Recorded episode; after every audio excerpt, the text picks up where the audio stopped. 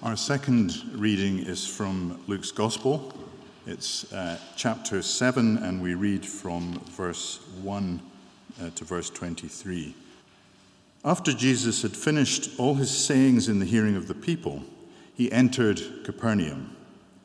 Now, a centurion had a servant who was sick and at the point of death, who was highly valued by him.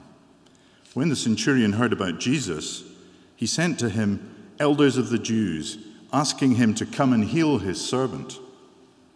And when they came to Jesus, they pleaded with him earnestly, saying, He is worthy to have you do this for him, for he loves our nation, and he is the one who built us our synagogue. And Jesus went with them. When he was not far from the house, the centurion sent friends, saying to him, Lord, do not trouble yourself, for I am not worthy to have you come under my roof. Therefore, I did not presume to come to you. But say the word, and let my servant be healed. For I too am a man set under authority, with soldiers under me. And I say to one, Go, and he goes, and to another, Come, and he comes and to my servant, Do this, and he does it. When Jesus heard these things, he marveled at him, and turning to the crowd that followed him, said, I tell you, not even in Israel have I found such faith. And when those who had been sent returned to the house, they found the servant well. Soon afterwards, Jesus went to a town called Nain, and his disciples and a great crowd went with him. As he drew near to the gate of the town, behold, a man who had died was being carried out, the only son of his mother, and she was a widow. And a considerable crowd from the town was with her. And when the Lord saw her, he had compassion on her, and said to her, Do not weep. Then he came up and touched the bier, and the bearers stood still, and he said, Young man, I say to you, arise. And the dead man sat up and began to speak. And Jesus gave him to his mother. Fear seized them all, and they glorified God, saying, A great prophet has arisen among us, and God has visited his people. And this report about him spread through the whole of Judea and all the surrounding country. The disciples of John reported all these things to him, and John, calling two of his disciples to him, sent them to the Lord, saying, Are you the one who is to come, or shall we look for another? And when the men had come to him, they said, John the Baptist has sent us to you, saying, Are you the one who is to come, or shall we look for another? In that hour, he healed many people of diseases and plagues and evil spirits, and on many who were blind, he bestowed sight. And he answered them Go and tell John what you have seen and heard. The blind receive their sight, the lame walk, lepers are cleansed, and the deaf hear. The dead are raised up, the poor have good news preached to them, and blessed is the one who is not offended by me. Our Father, we pray that as we study these passages in Luke's Gospel, we would apprehend the scope and the greatness of salvation that are ours through Christ Jesus. If our view of what we have been saved for is too small, will you enlarge it? If our view of the Saviour is too small, will you enlarge our affections and our love for Him? And if we are not yet saved, help us to understand the glorious, glorious offer of salvation and to put our trust and faith in Jesus Christ. For his sake. Amen. Now, over the next three Sunday mornings, our subject within the wider narrative of Luke, remember, Luke is to give us certainty as believers. Our subject over these three Sundays is the greatness of salvation in Jesus. How great is salvation? And certainly for me, as I've pondered these passages uh, while away these past two weeks, it struck me that it's very easy for us to have too narrow a view of salvation, too narrow a view of the extraordinary saving grace of Jesus. Last week on holiday, we climbed a number of Munros, and it was unusually sunny and clear. And when you're at the top of a Scottish mountain, you simply you don't simply see, you experience, you apprehend. Kind of the wind is on your face and your legs are sore. The impact of it really gets you. And I began to think about salvation and all that it means. It's one thing to know it in our heads, it's another to experience it, to feel it, to understand it, to allow it to impact and intersect with our emotions, whether inspiration or humility or thrill or joy or fear. That's uh, our focus these uh, weeks. Now, Jesus came, and Luke makes it very clear in this section and a section in chapter 8. Jesus came to save us from. Now, our answer to that question from earlier in Luke's Gospel and it's the right answer. Jesus came to save us from our sins. That's right. What Luke is doing here is Jesus came to save us from our sins for. We're on the for now. A world and a life free of sickness death, disorder in creation, and evil. Now, I think as a church, we are pretty clear and pretty strong, and rightly so. And let's pray we never lose this emphasis on the priority that is the message of forgiveness of sins. Because without forgiveness of sins, you will not, we will not live in a new creation. We will live in judgment. And the priority on this earth is to proclaim the message of forgiveness. That men and women will, in humility and in repentance, come to Jesus for forgiveness. But I wonder if we perhaps don't emphasize enough for our own certainty and encouragement, and in the message we proclaim, what it is in terms of the full scope that Jesus came to save his people for.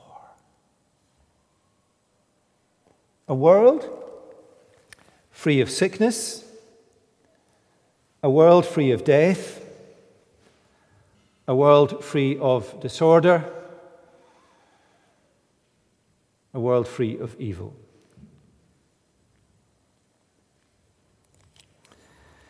How do we know that He will do that? Well, before our eyes as we read these extraordinary eyewitness accounts. Luke, our careful historian recording these eyewitness events. Every detail there. It was a, a woman from Nain, that little town close to Capernaum. It was that centurion who had helped the Jewish people rebuild the synagogue, his servant. Two unlikely choices. Evidence, it's so powerful. Healing someone in a house down the road who was sick and dying simply with a word.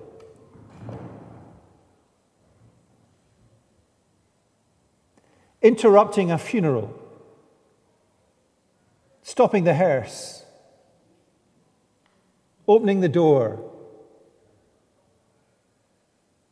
taking the lid off the coffin, touching the body saying to a dead man, notice how Luke says he was a dead man, not that he'd passed. It's a dead man. Sit up. And he sat up and he spoke, and Jesus handed the boy to his mother. Extraordinary stuff. Now, here in Luke 7, the focus is on Jesus saving from sickness and on death. Later in chapter 8, the focus is on nature. We've been confronted by that and are confronted by that more and more in our world. Our world really is breaking up. Heat is hotter, cold is colder, floods are greater, fires are stronger.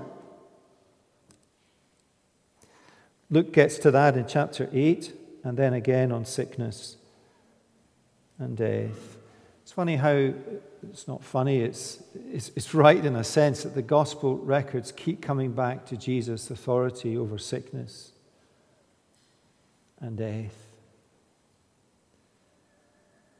2,000 years on from the ancient world, with manifold advances. Are we any less threatened by sickness and death? Now, our two episodes, disease and uh, death. Firstly, Jesus heals a Roman centurion's servant who was sick and at the point of death. And then Jesus interrupts a funeral procession and raises a dead man to life. They're extraordinary events, but notice how personal they are. Notice how particular they are. It's just real stuff. Ordinary people, different kinds of people affected by sickness and death. A Roman centurion whose servant is sick. A widow from the town of Nain burying her dead son. So personal, so real, so direct, so honest. Disease, death, crying, such scenes, such experiences close at hand for us all. If not us, someone we love in our family or church family.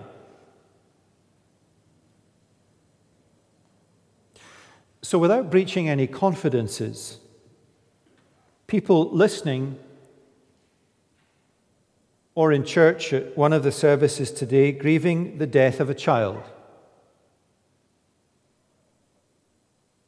perhaps unknown to most people.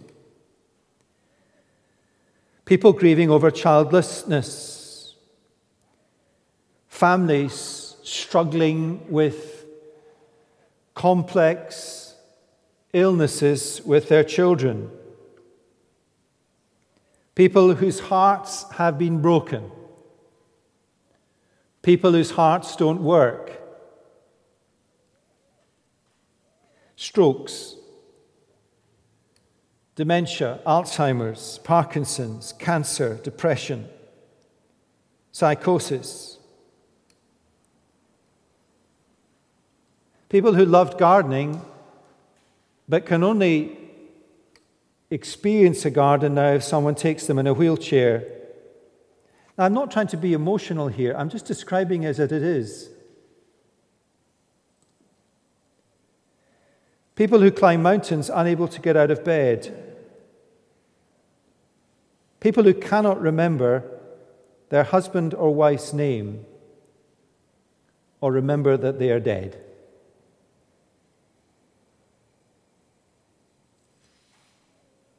People waiting for tests, results, treatment, appointments. Bereavement that never goes away because you were there when they died and you held their hand. I am not, repeat, trying to be emotional or sentimental. I am simply describing what it's like.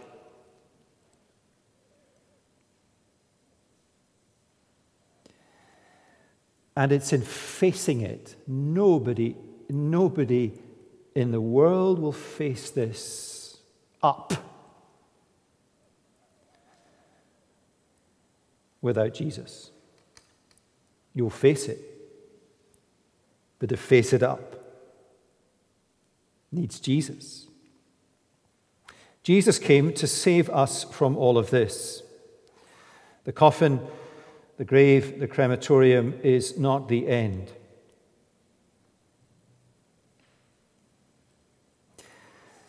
Now, the challenges of these passage to us is that's not the world we live in as Christians, is it? Now, I'm not saying that Jesus does not heal, and he does.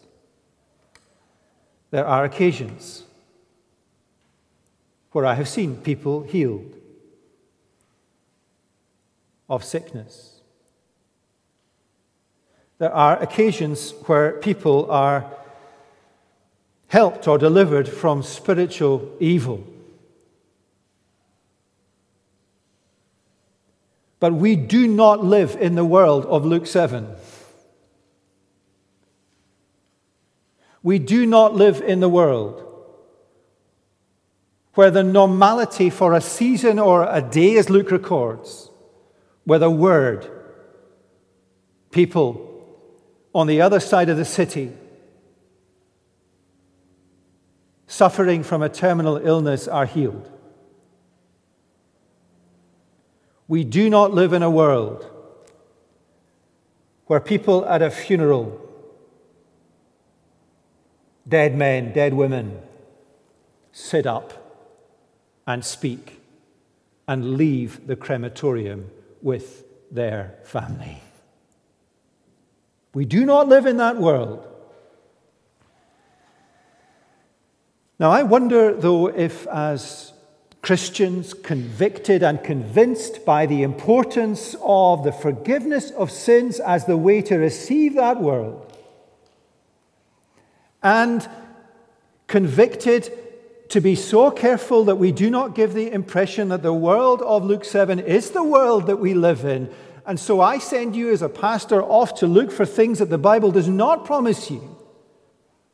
So convicted are we not to drift into error that we might just lose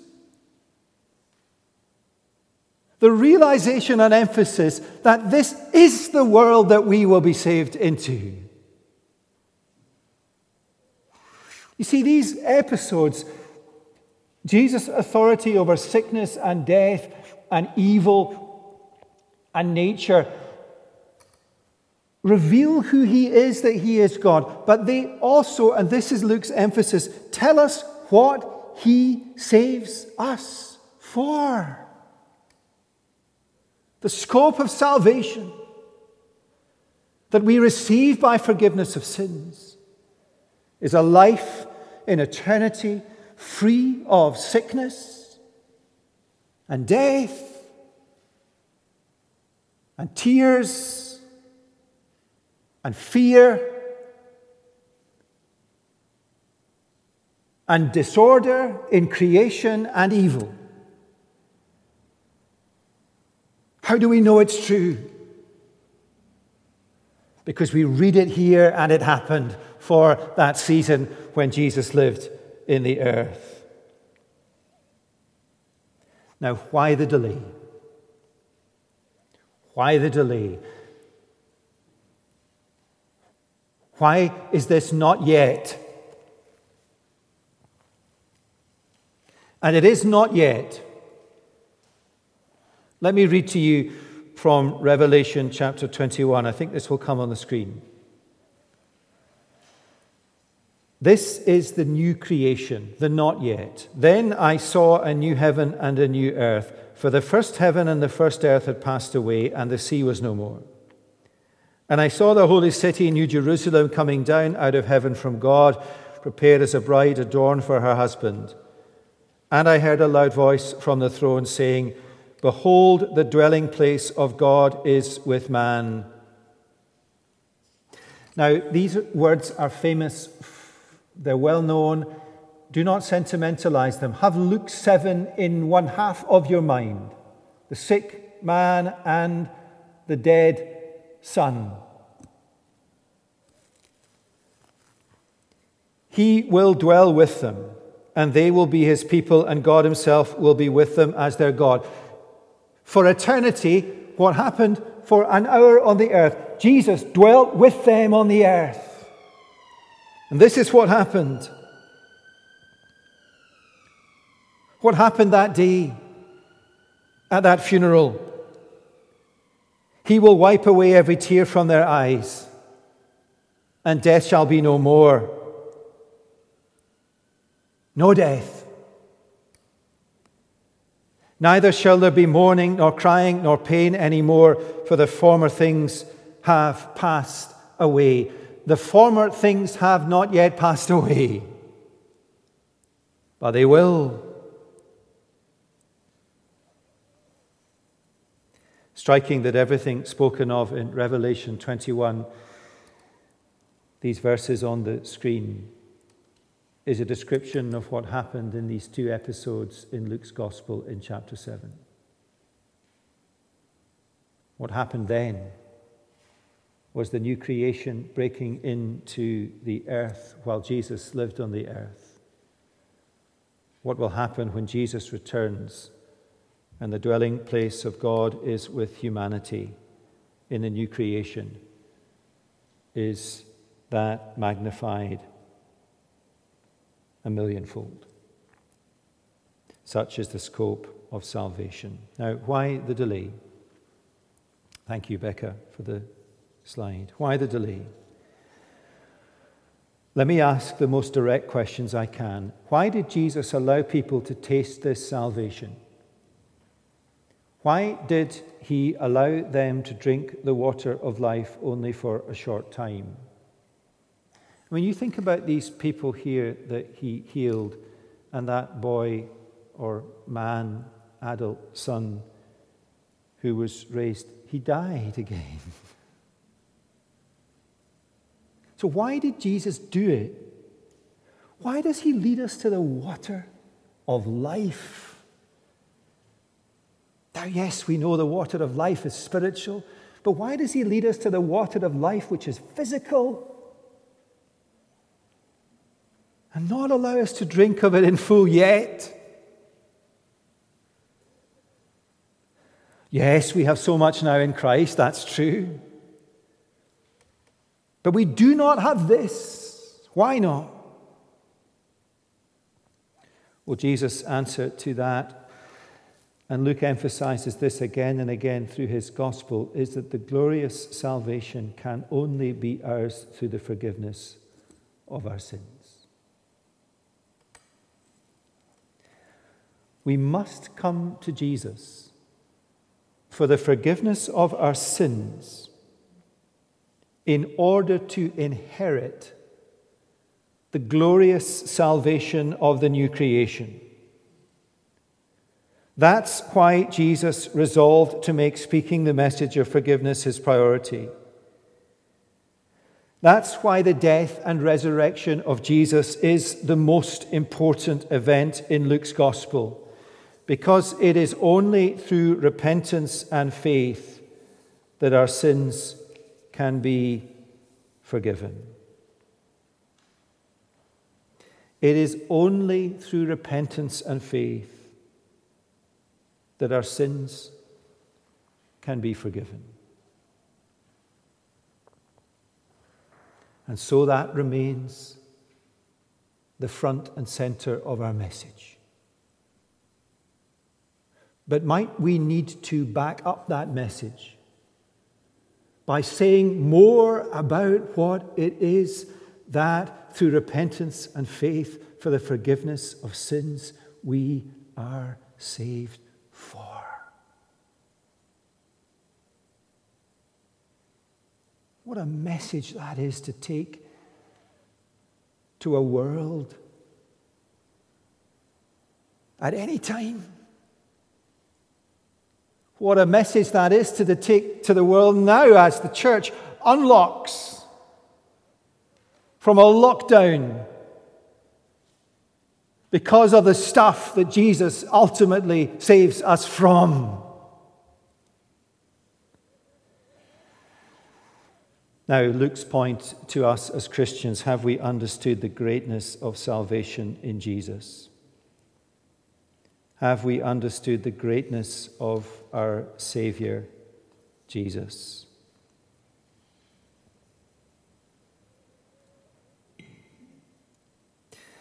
Now, I want to say just a little bit at this point about where this leaves us as Christians. clear that there is a not yet, like what is described here in Luke. But what comfort is there for us? Because we have faced reality. We faced up to the world in which we live and we faced up to Jesus. What comfort is there for us as we suffer? many things. One, the church family. Two, a Savior Jesus. Three, Christian fellowship. Four, the first and greatest answer to prayer, which is peace. Promises like, we do not grieve as the world grieves, without hope. We grieve, but with hope. Prayer, the ability to sing, and the fact that we know for certain that there is resurrection to everlasting life in a new creation.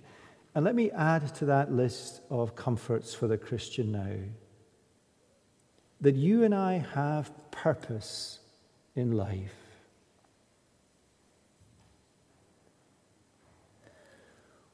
No one else is going to tell this world this stuff apart from us. What a glorious thing we can tell. What a glorious message we have to proclaim. Now, as we conclude, I want us to just focus for a few minutes on one model of faith in these passages the Roman centurion. Striking how, in Luke's account, he figures uh, prominently in the passage. He is a model believer. For someone coming to believe in Jesus for the first time, if you're not a Christian, you can learn from him what it means to be a Christian. He is also a model for those of us who are Christians.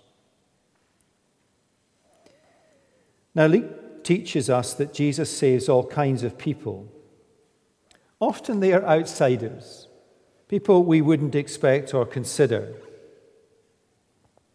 And we'll see that in a couple of weeks' time.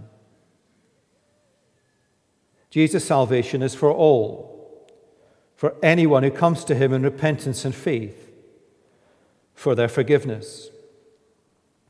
But if there is one character, and I thank God for him, in Luke's gospel that is like us, you know how we often say that the people Jesus says are not like us, therefore our churches should be far less Uh, homogeneous than they are. Well, this man is like us. He is what one writer describes as an ordinary, sensible, straightforward, hard-working bloke. I think that's helpful. In worldly terms, he is sorted, does his job well, respectable, gets on with stuff. Moreover, he's kind. He values his servant highly, not for the service he gave, but as a person. He was concerned for him. He was a caring man. That doesn't make him a model believer, but it doesn't exclude him from salvation. It's not that stuff that makes him saved, but no one is excluded. Now, Luke builds the picture by telling us first what people thought of him. What people thought of him. People think things of us, they think things of you, they think things of me. Verse 3 When the centurion heard about Jesus, he sent him to the elders of the Jews, asking him to come and heal his servant. When they came to Jesus, they pleaded with him earnestly, saying, Here's what people thought of him He is worthy. He is worthy to have you do this for him, for he loves our nation and he is the one who built us our synagogue. He is worthy. That is how people thought of this man. Is that what saves him? Are we saved by what people think of us? How fragile that would be. For no one truly knows us. What matters is what he thought about himself and about Jesus. That's what makes him a model believer and an example of faith for us. It does not matter what other people think about us or say about us, whether to flatter us or to undermine us. What matters is that we have a right view of ourselves and a right view of Jesus. So here is a model believer as you step into faith, or if you've been a Christian for a long time. What did he think of himself? Verse 6 Jesus went with them. When he was not far from the house, the centurion sent friends, saying to him, Lord, do not trouble yourself, for I am not worthy. I am not worthy to be saved. I am not worthy to receive, Jesus, what you can do. And that is the position of saving faith for everyone. It must be I am not worthy, I am unworthy. And there is an acknowledgement of sin, of uncleanness, of inability that is shot through with humility. I am not worthy. That's what he thought about himself. What did he think about Jesus? But just say the word. He says, I am a man who says, jump, and the soldier says, How high? Come, and they come. Go, and they go. But the centurion is saying, Yes, Jesus, that's what you like. All you need to do is speak a word. But Jesus, you are dealing in the realm of sickness and death and disorder and evil. I just give orders to a hundred people. There's a model believer. I am not worthy. Jesus, you can save with a word. I am not worthy. Jesus, you can save. You alone can save.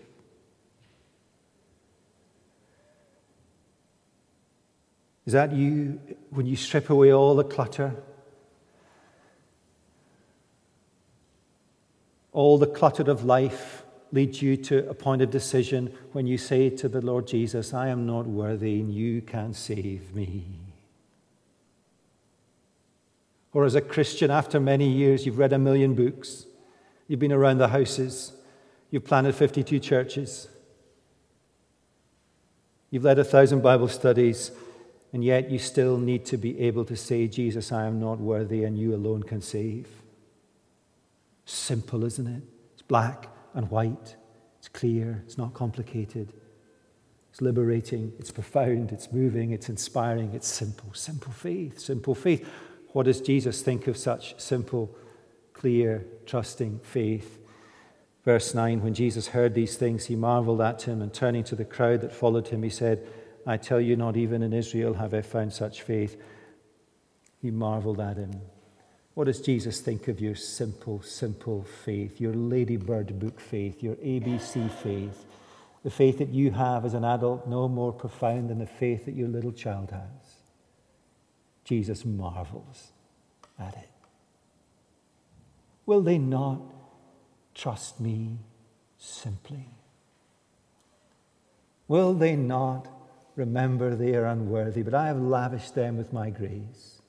Will they not remember that I can do anything? Will they not remember as they battle through life with one appointment after another, with another funeral, another diagnosis, with another pandemic, and there'll be something in 2022 and 23 and 24? Will they not remember that I will take them out of that world where there will be no sickness, no death, no mourning, no crying, no disorder, no evil? These are just years of passing through. Years where we have the great privilege of telling this gospel. Will they not trust me? Like that man. I am not worthy. You are Jesus. I trust you with all that I am, my whole lot, all my life. And Jesus marveled at such simple and profound faith.